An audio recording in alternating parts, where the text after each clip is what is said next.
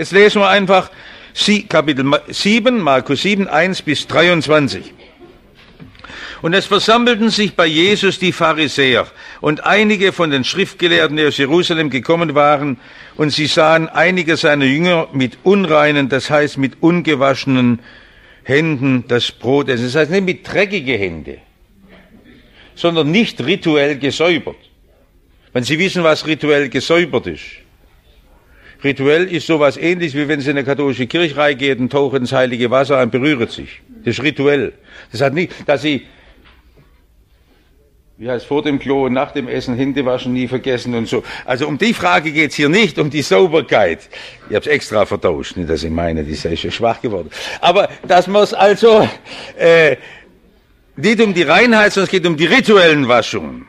Denn die Pharisäer und alle Juden essen nicht, wenn sie nicht die Hände mit einer Handvoll Wasser gewaschen haben. Bei Markus ganz ausgezeichnet, prägnant erzählt. Und halten so die Satzungen der Ältesten. Was sind die Ältesten hier? Können wir gleich wegmachen. Das ist die, der Rabbinen der Jahrhunderte voraus. Das ist die mündliche Überlieferung, was im Judentum eine große Rolle spielt. Und wenn sie vom Markt kommen, essen sie nicht, wenn sie sich nicht gewaschen haben, wieder rituell. Und es gibt viele andere Dinge, die sie zu halten angenommen haben, wie Trinkgefäße und Krüge und Kessel und Bänke zu waschen. Das ist die koschre Sitte.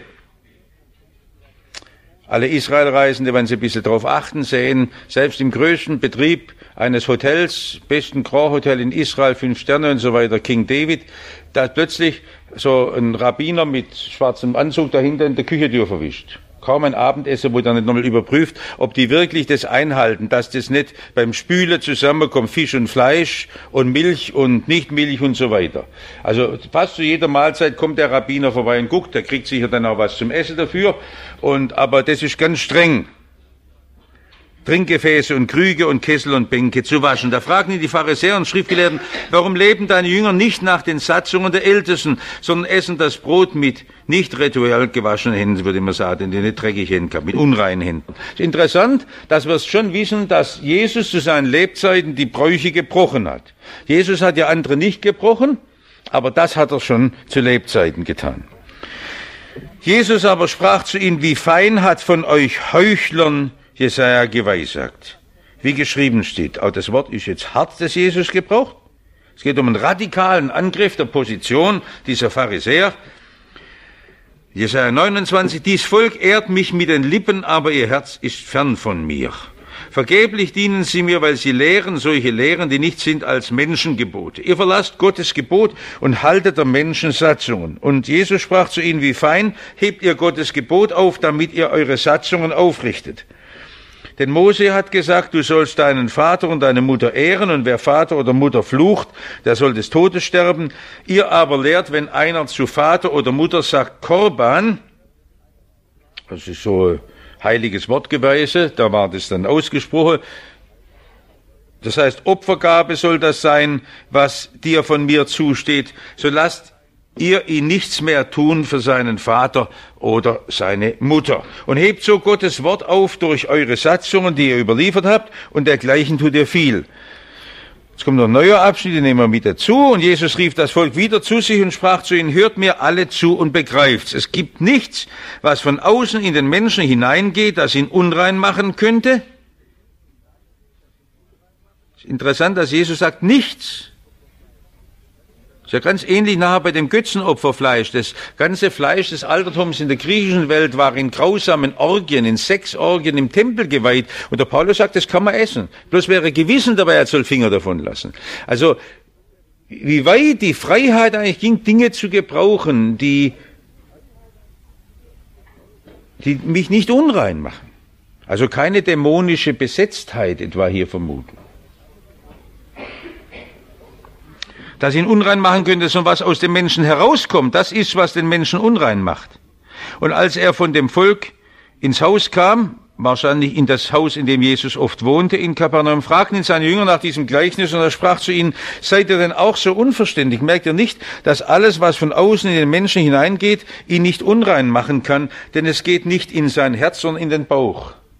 Das ist ganz wichtig. Sondern nur was in dein Herz geht, das ist gefährlich. Das Essen ist nicht schlecht. Aber es gibt Dinge, die bei uns ins Herz gehen. Sie wissen auch, dass es Lesestoff gibt oder Filme oder was, die Sie ungemein im Herz besetzt halten. Das ist was anderes. Aber auch wie Streit und so weiter Sie im Herzen packt. Aber vom Essen geht nichts aus. Damit erklärte Jesus alle Speisen für rein. Ja, da kommt er raus in die Grube. Auch Jesus hat sehr drastisch geredet. Und Jesus sprach, was aus dem Menschen rauskommt, das macht den Menschen unrein. Denn von innen, aus dem Herzen der Menschen kommen heraus böse Gedanken, Unzucht, Diebstahl, Mord, Ehebruch, Habgier, Bosheit, Arglist, Ausschweifung, Missgunst, Lästerung, Hochmut, Unvernunft. Vielleicht kommen wir noch dazu, die Worte nochmal näher anzuschauen nachher. Alle diesen bösen Dingen kommen von innen heraus und machen den Menschen unrein. Welche religiösen Gruppen haben wir im Judentum? Wir haben die Pharisäer, wir haben die Sadduzäer, wir haben die Essener und dann haben wir die Zeloten. Die Zeloten waren radikale Kämpfer für die politische Freiheit. Die Essener,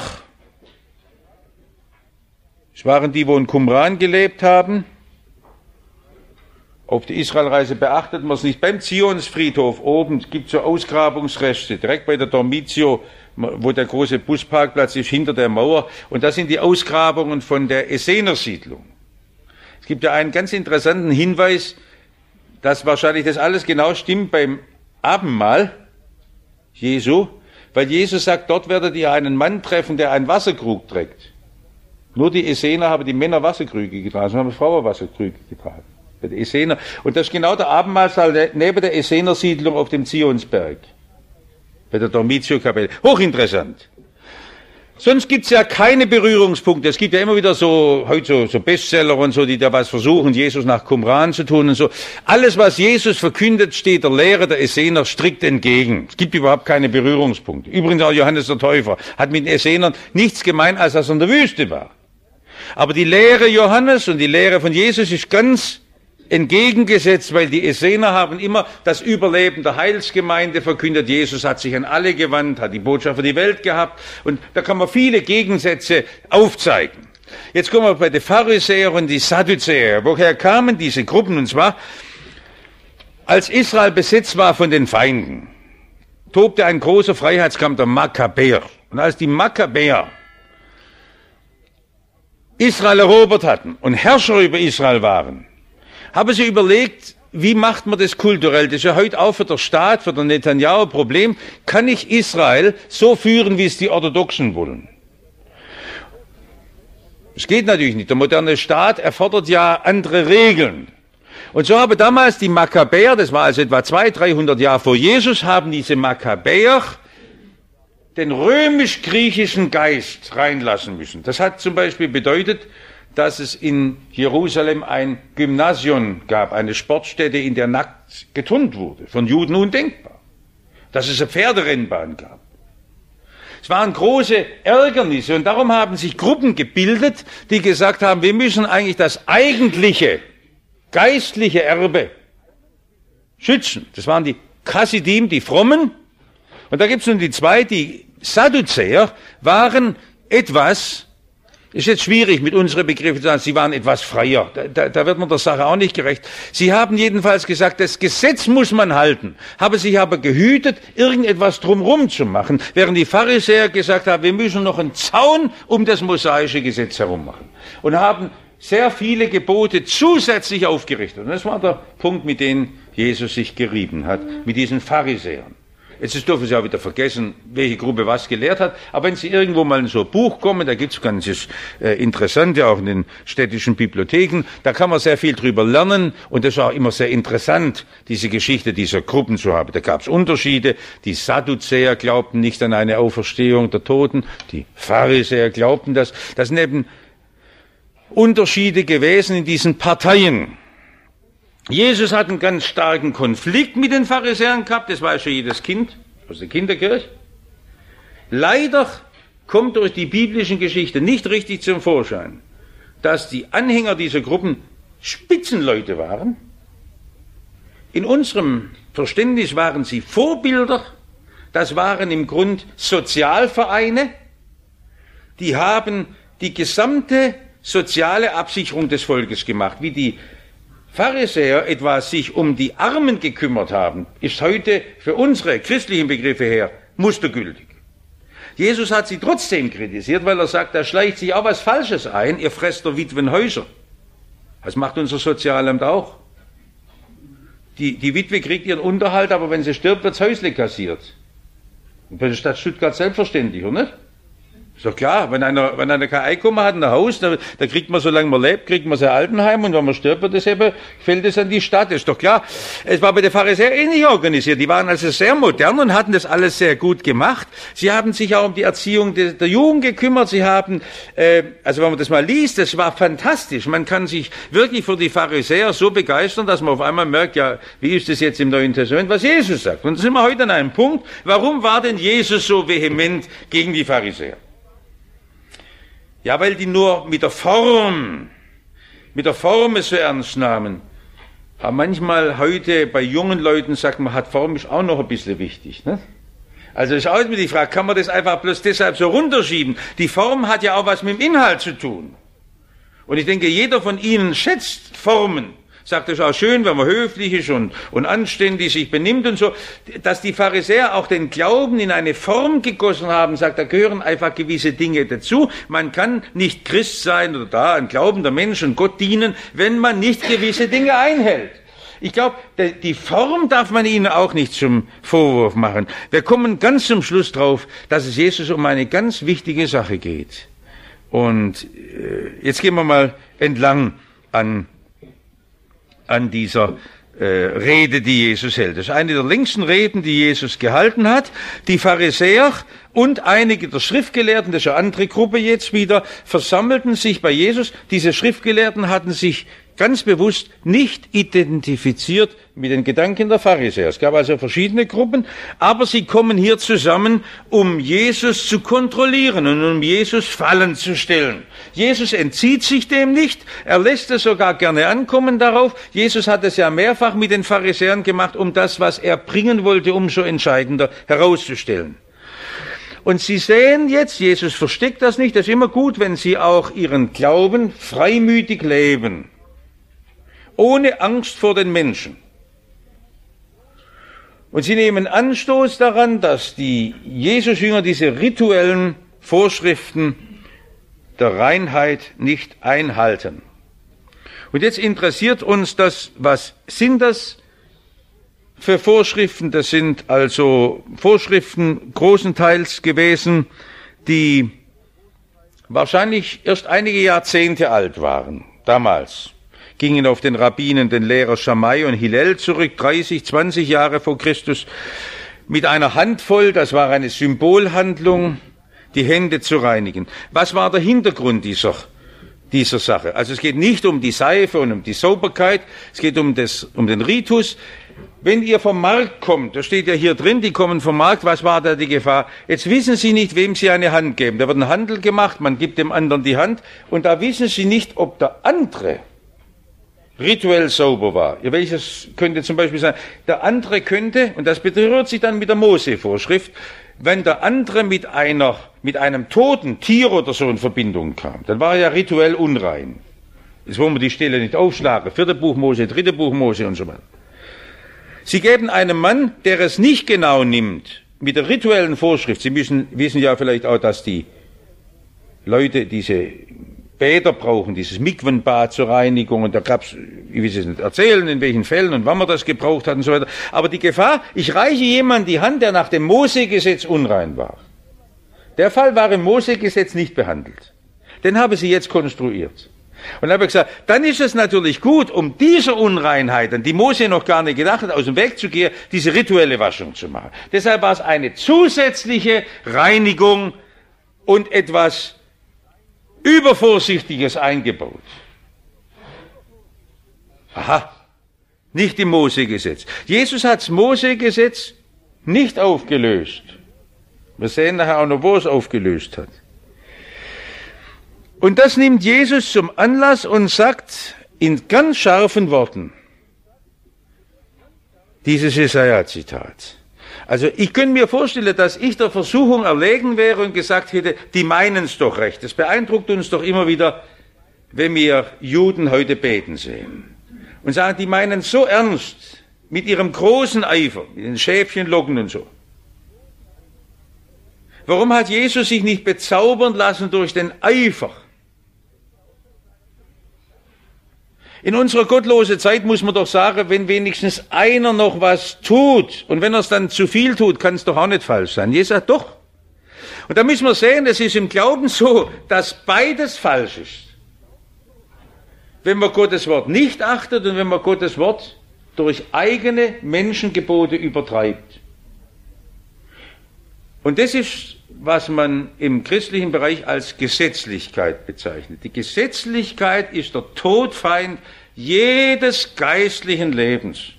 Hans Brandenburg hat das schöne Büchlein geschrieben, ich glaube im Moment haben wir es nicht mehr da, Kinderkrankheiten des Glaubens. Sagt, kaum haben Leute, sind sie zum Glauben gekommen, wie ein Kind Masern kriegt oder Keuchhust oder was, es gehört einfach dazu zur Entwicklung, so werden die zuerst einmal gesetzlich. Jung bekehrte Leute werden gesetzlich, können Sie an Ihrem eigenen Lebenslauf nochmal sehen. Da wird man irgendwo radikal, aber an Dinge, die in der Bibel gar nicht so radikal beschrieben sind. Das ist ein Eifer und das hat das geistliche Leben genauso zerstört wie die Gottlosigkeit. Wir müssen sehen, die Gesetzlichkeit ist ein ganz großer Feind des Glaubenslebens. Jetzt sind Sie sicher oft auch gesetzlichen Christen begegnet, für die die Frisur das Wichtigste war und Rocklänge und sonst was und Musikstile und was weiß ich, die ja in sich gar nicht böse sind. Ist ja oft auch so, dass Leute irgendwo in ihrem Leben mit gewissen Dingen schlechte Erfahrungen gemacht haben. Ich, was habe ich mit Leuten schon versucht zu diskutieren, die gesagt haben, man soll beim Essen das Fleisch nicht essen oder diese Wurst nicht essen und so weiter. Äh, da gibt's ja alle möglichen Schattierungen, bis zu man soll wieder auf der Sabbat gehen, wenn man Sonntagsheiligung treiben will und alles mögliche. Dass auf einmal gewisse Ordnungen, die so klar in der Bibel nicht drin sind, ganz zwingend für Christen gemacht werden. Und ich will Ihnen das heute Abend, das ist kein erbauliches Thema, aber zur Hilfe nur so klar sagen, Gesetzlichkeit ist so der Todfeind geistlichen Lebens wie die Gottlosigkeit. Und deshalb redet Jesus so hart. Und jetzt gehen wir auf das Jesaja-Zitat zu. Da schlagen wir mal Jesaja 29 auf.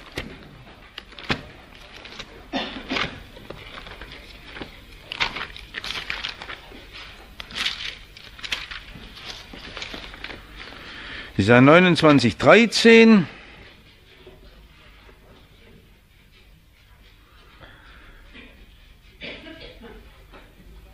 Es geht ums alte Israel, da hat schon Jesaja dagegen gekämpft und er sagte, schlimm ist, die Leute, die babbeln sehr viel, aber das Herz ist nicht dabei. Es ist eine rauschende Frömmigkeit, aber es geht nicht nach innen ins Herz.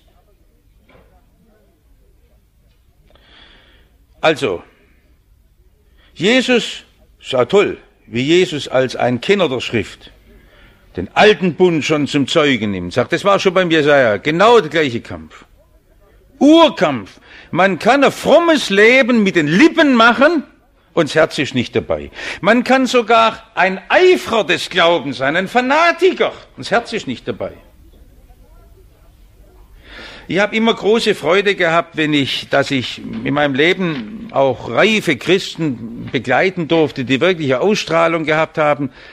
Gerhard, wenn jemand an Paul Deidenbeck denke, der hat da, der Paul Deidenbeck hat im Alter gesagt, ich fange wieder Zigarrenrauchen an, weil ich die Gesetzlichkeit unter den Evangelikalen nicht mehr ertragen kann. Das, das gibt's doch gar nicht. Das ist heute so, sagt er, ich könnte an Punkte, der Günther Bayer raucht doch gern seit Zigarre, ist doch kein Sünd. Versteht er? Äh, Wenn es einer mit Maßen tut, gell, Günther? Äh, ich bin da aber gar nicht dafür. Bloß, es gibt so viel. Wie bitte? Ja. Dem habe ich so lange braucht die längste und da muss man Tose unter zubinden. also, bloß nochmal, es geht doch jetzt gar nicht mehr darum, um die Gesundheitsfrage und so weiter, sondern es geht einfach um die Frage, dass man oft aus irgendwelchen Gründen Dinge zum Gesetz, jetzt, jetzt wollen wir das auch nicht thematisieren, das, das geht dann in den Lesestoff hinein und so weiter und was für dein Leben gut ist, ist doch gar nicht für andere gesagt, dass man auf einmal äußere Schutzsäune aufrichtet, von denen der eine sagt, die sind ja noch ganz sinnvoll. Jesus sagt, es geht nur ums Herz. Der Glaube kommt aus dem Herzen. Der Glaube ist eine Herzenssache.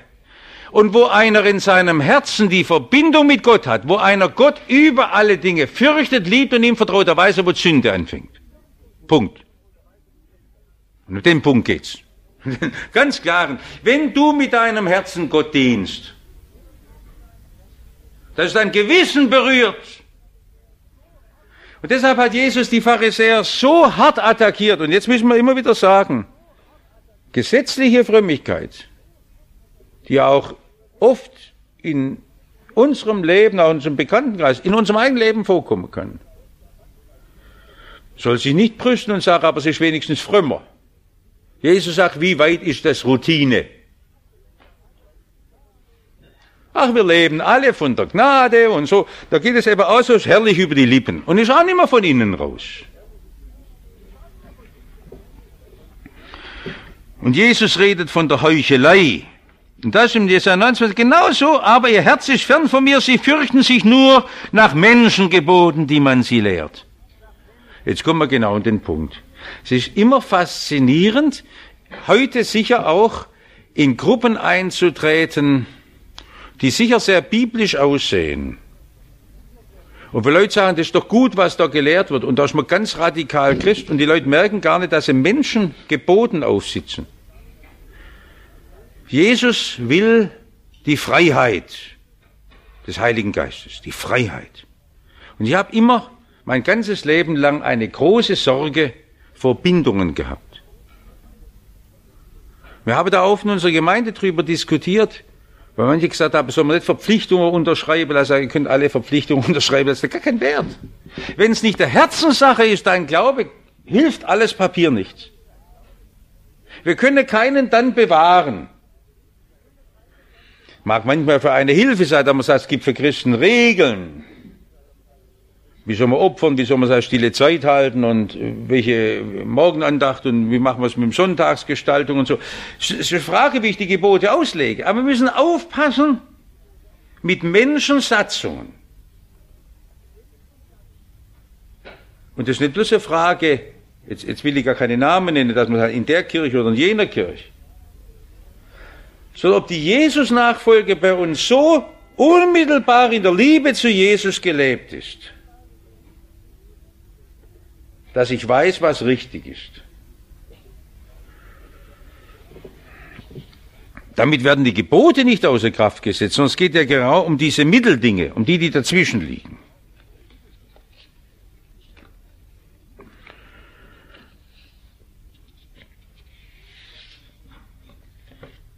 Um was geht es Jesus? Um Jesus geht es nur um die Geltung des Bibelworts. Gerade um die Gebote. Gerade deshalb. Und deshalb zeigt das noch einmal. Die Versuchung liegt doch immer nahe, dass man sagt, wenn einer sagt, ich habe eine Gabe, soll ich sie meine Eltern geben oder soll ich sie für die Kirche opfern? Dann muss man sagen, gib es mal für die Kirche. Nein, sagt Jesus, Familie hat Vorfahrt nach dem Gebot. Vor dem Heiligtum. Ha, sowas kann bloß Jesus sagen. Die Gottesordnung der Familie und die Fürsorge der Kinder für ihre Eltern und nicht unter dem frommen Deckmantel sage, ich habe sie für einen frommen Zweck gegeben. Du musst zuerst, bevor du Gott eine Gabe bringst, deine Familienpflichten erfüllen. Wunderbar. Bleib nicht schuldig, gerade als Christ. Wie schnell sagt man dann, ja, ich muss jetzt für ein frommes Werk und so auch meine Eltern enttäuschen. Das heißt ja auch nicht, dass ein Missionar nie rausgehen kann, seine Eltern allein lassen darf. Das sind oft ganz große Nöte, mit denen wir auch ringen. Aber es ist wichtig, dass man nicht einfach sich so leicht drüber hinwegsetzen kann. Es geht Jesus gerade ums Gebot, Vater und Mutter ehren. Und dann nicht, dass man immer sagt, im Zweifelsfall geht es um den fromme Betrieb. Sondern tu du deine Pflicht. Ein weiteres Beispiel haben wir ja etwa in einem ganz anderen Zusammenhang gehabt, wo Jesus sich mit den Pharisäern gestritten hat, um, um die Scheidung. Und da kommt es ja deutlich, dass der Mose sogar den Scheidebrief erlaubt und so weiter. Und Jesus wieder zurückgeht auf den Ursinn des biblischen Wortlauts. Was hat Gott gewollt, als er den Menschen geschaffen hat? Was hat er gemacht, indem er diese Spannung zwischen Mann und Frau geschafft hat? Und dann kommt, darum wird ein Mensch Vater und Mutter verlassen und seiner Frau hängen und werden die zwei ein Fleisch sein. Was Gott zusammengefügt hat, soll der Mensch nicht scheiden. Und da stellt Jesus gegen diese ganz komplizierte Auslegung. Und das ist mir wichtig, bloß dass Sie in all dem, wo Sie auch über Ihr eigenes Leben nachdenken, gerade wissen, also es geht nicht um eine Auflösung des Bibelworts, sondern ich muss immer fragen, was ist in der Bibel offen gelassen? Was ist eine Ermessensfrage? behaupte bis heute, in der Taufe ganz bestimmt ist aus der Bibel nicht eindeutig herauszulesen, ob es eine Erwachsenentaufe sein soll oder eine Kindertaufe. Man kann beides rauslesen. Man kann es im Fliesenwasser tun und man kann es mit einer Besprengungstaufe tun. Wer mehr behauptet, zwingt das mit Menschenworten. Lasst in der Freiheit. Es gibt viele Dinge, ist doch gut, die uns nicht mit der letzten Klarheit so gegeben sind. Da gibt es viel, was man heute dann einer sagt, aber nur so, Vorsicht. Ihr macht Menschen Gebote und macht Menschen dadurch zu Knechten eurer Meinung und zwingt sie auch in eine Enge hinein, die Jesus nicht will. Wir bleiben beim Gotteswort und wollen das in der ganzen Klarheit stehen lassen. Also das sind die Beispiele, die Jesus hier nimmt vom Vers 7 ab mit den Menschengeboten, ihr verlasst Gottesgebot. Das Gottesgebot gilt. Und wir haben ein wunderbares Beispiel mit dem Gottesgebot, etwa in den Auslegungen von Martin Luther, die ich nach wie vor für das Beste ansehe. Du sollst nicht töten, dass wir unserem Nächsten an seinem Leib keinen Schaden noch Leid tun, sondern ihm helfen und ihn fördern in allen Leibesen. Das ist Gottes Absicht mit dem Gebot, du sollst nicht töten. Was heißt das Gebot, du sollst kein falsches Zeugnis reden wie der Nächsten? Das heißt doch das, dass wir unseren Nächsten nicht fälschlich belügen, auch nicht verraten. Ja, verraten oder Nachrede treiben, auch wenn es wahr ist nicht. Auch mit wahren Dingen nicht nachreden. Verleumden oder bösen Leumund machen, sondern sollen ihn entschuldigen, Gutes von ihm reden, alles zum Besten. Das ist Gottes Wille. Und wenn wir mal so Leitlinien wieder haben, auslegungsmäßig, völlig richtig begriffen aus dem ganzen Zusammenhang der fünf Bücher Mose, dann haben wir genug Anleitung für unser Leben. Da brauchen wir gar nicht mehr viel. So viele Probleme, die man dann diskutiert, die kommen aus den Menschensatzungen her. Aber jetzt kommen wir zu dem Abschnitt von Vers 14 ab.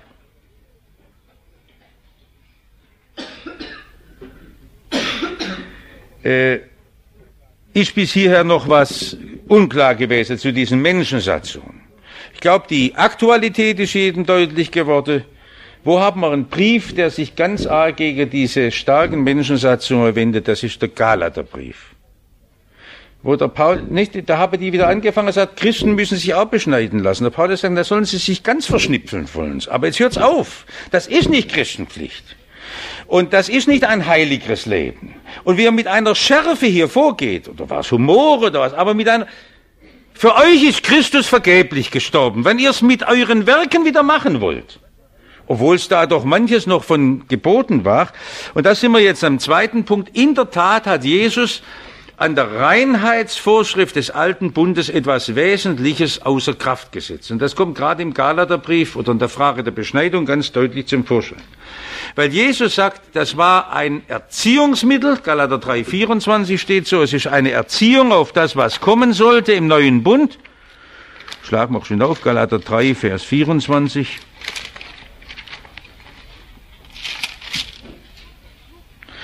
Das Gesetz ist unser Zuchtmeister, da steht ja unser Pädagoge, Pädagogos im Griechischen. Unser Zuchtmeister ist Pädagoge.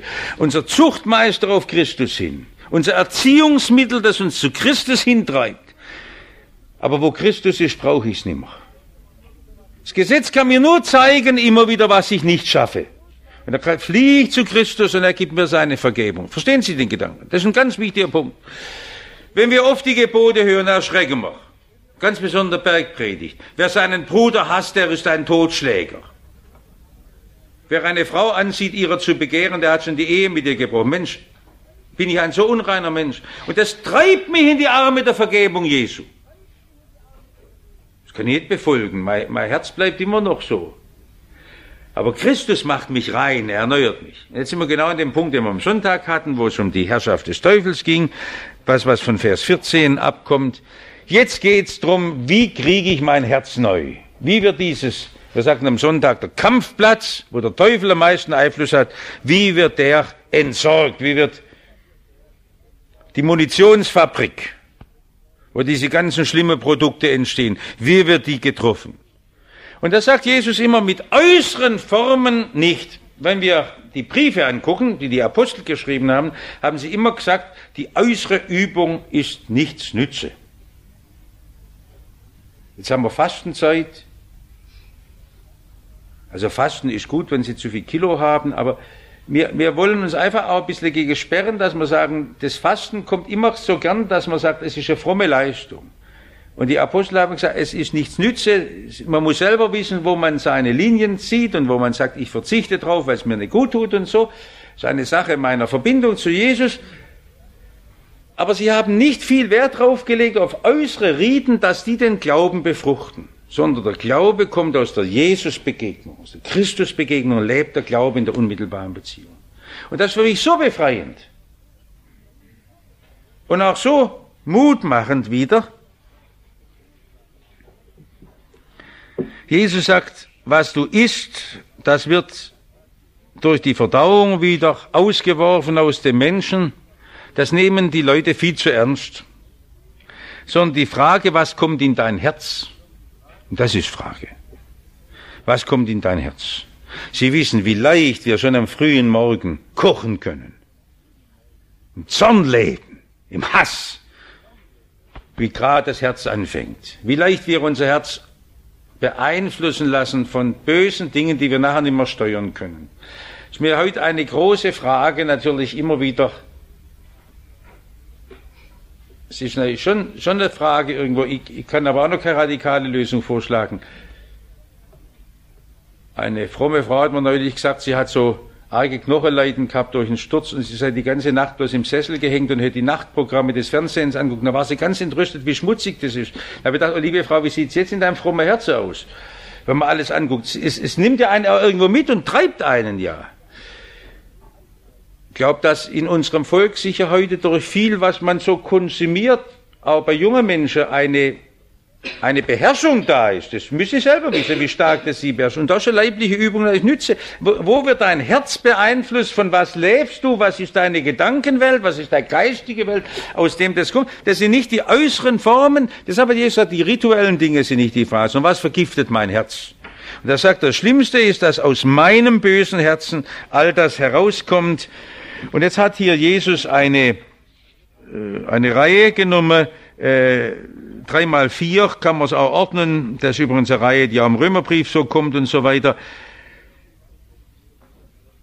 Und was nimmt Jesus hier heraus? Und das nimmt Jesus ganz arg ernst. Und normalerweise liest man da drüber, deshalb will ich noch ein paar Worte sagen. Unzucht ist alles, was auf dem geschlechtlichen Gebiet nicht nach der Ordnung Gottes ist. Was nicht erfreut, was mich nicht aufbaut, was mich nicht glücklich macht. Und das ist eine Sache, die wir als Christen wieder merken müssen. Das ist bei mir das Einfallstor meines Herzens. Nicht, weil die, die Filme oder die, die Zeitschriften so schlimm waren, sondern weil mein Herz das alles nimmt. Und weil wir eine Neigung haben, gerade das Böse aufzusaugen. Müssen wir wissen. Und da machen wir unser Leben kaputt. Das nennt Jesus an erster Stelle. Vor 2000 Jahren an erster Stelle. Viele zerstören ihr geistliches Leben durch unklare Verhältnisse. Und ihre Gedankenwelt. In ihrer Gedankenwelt. Und das ist ganz, ganz arge Not, ganz besonders in unserer Zeit. Die Älteren erinnern sich noch, als damals Willy Brandt die Pornografiefreigabe durchsetzte. Und es sind sicher viele erst durch diese Freigabe mit Dingen konfrontiert worden, von denen sie vorher nichts ahnten. Und sie kommen seitdem nicht mehr davon los. Und das ist eine Not, die wir heute offen ansprechen müssen. Die hat Jesus beim Namen genannt. Und deshalb hat er gesagt, es geht nicht darum, ob Zigarre geraucht wird oder sonst, sondern da liegt's Böse drin. Diebstahl, Frage des Eigentums und des Geldes, klare Verhältnisse. Mord, mit allem, was meinem Mitmenschen das Leben raubt, ist der Hass, Neid, Missgunst, dann, dann kommt Ehebruch, es ist mir sehr schwer, dass wir heute vielen Christen es nicht mehr vermitteln können, auch wann eine Ehe beginnt. Wir wollen auch hier nicht mit dem Thema anfangen, aber wollen an der Bibelstunde es wieder sagen. Es ist uns ganz wichtig, dass Sie, wo Sie können, junge Leute, um Ihres Glückes willen das sagen. Ich sage junge Leute immer wieder, was ist denn bei euch anders als das, was er an mir wieder erwartet als Verheirateten? Wie würdet ihr reden, wenn mein Verhältnis so unklar wäre, dass oh, wir fahren miteinander in Urlaub mit einer fremden Frau, aber da ist ja nichts dabei und da passiert auch nichts und so. Also dann bist auch kein Mann. Soll der Quatsch. Und so, wir müssen wieder klare Verhältnisse haben. Und Sie wissen auch, wie furchtbar das alles geht und was da zerstört ist, wenn man da jetzt in der Zeitung da so schreckliche Dinge liest bei diesem Prozess und solche Dinge. Das ist doch furchtbar. Man wollte doch einfach wieder sehen, dass es Linien gibt, wo wir aufeinander Acht haben müssen, weil das geistliche Leben darunter kaputt geht. Meine Gottesbeziehung leidet unter diesen Dingen. Nicht die Frage, ob es rauskommt oder nicht rauskommt, sondern weil das das Leben zerstört. Und deshalb war Jesus nicht gegen das Gesetz, sondern sagte nur gegen eure Menschenordnung. Und da hat Jesus so hart gesprochen. Wir hatten vor viele Jahren den indonesischen Evangelisten Petrus Octavianus hier, der mal am Pfingstsonntag gepredigt hat. Also hat noch keiner in unserer Kirche die Dinge beim Namen genannt. Er hat gesagt, ihr Männer, was hast du da wieder angeguckt? Und so. Und hat er gesprochen, so wenn ich in eure Flughäfen schon sehe, was darum läuft. Und was dort verkauft wird. Und so. Und dass wir wissen, für uns, dort ist das Verhältnis im Glauben sehr berührt. Äh, ich hoffe, dass heute Abend es deutlich geworden ist, um was es geht. Dann geht es um die Habgier. Die betrifft uns als moderne Menschen sehr. Wir haben alle mehr, als wir brauchen. Und wir gehen auf die Barrikaden, wenn uns irgendwas abgestrichen wird. Ist ja interessant, dass in unserem Volk fast niemand mehr in der Lage ist, auch zu verzichten. Weil ich könnte Christen um erste wissen, dass wir vom Verzicht eigentlich unsere Volkskrise, heute auch unsere politische Krise entschärfen können. Aber Habgier ist was Furchtbares. Je mehr man hat, je mehr man will. So ist niemand aufs Geld aus wie mir. Nie, die Armen des Lamms nie, sage ich immer. Die sind auf geistliche Fragen aus. Die fragen, wo ist Gott? Als wir, wo bloß noch die materielle Frage eine Rolle spielt. Für viele spielt sich das ganze Glaubensleben bloß noch werde ich wieder gesund und klappt's mit meinem Beruf und so. Und die geistlichen Fragen viel weitergehen. Wie komme ich mit Gott in Ordnung? Bosheit, Arglist, das ist die Täuschung des anderen, Ausschweifung, gibt, kein, gibt keine Erfüllung, die Ausschweifung, das ausschweifende Leben. Sau rauslassen, wie sagt man da? Gell? Steckt tief in uns drin. Missgunst, das Vergleichen mit anderen, dem anderen gönnen. Aber muss mal ehrlich sein. Wer erträgt's denn? Wenn einen Hauskreis leitet bei ihm kommt fast niemand mehr und der andere platzt aus der Nähe. Wer erträgt das? Das ist Missgunst. Der Zinsendorf mal so ein Lied gedichtet, dass ich mich freue, wenn anderen Gnade widerfährt. Auch im geistlichen Leben. Dass der andere das besser kann als ich. Da, da sitzt was Böses in mir drin und das muss man bekämpfen. Lästerung, Hochmut, Unvernunft. Die hat Jesus beim Namen genannt. Und jetzt kommen wir zum Abschluss und wollte es noch zusammenfassen.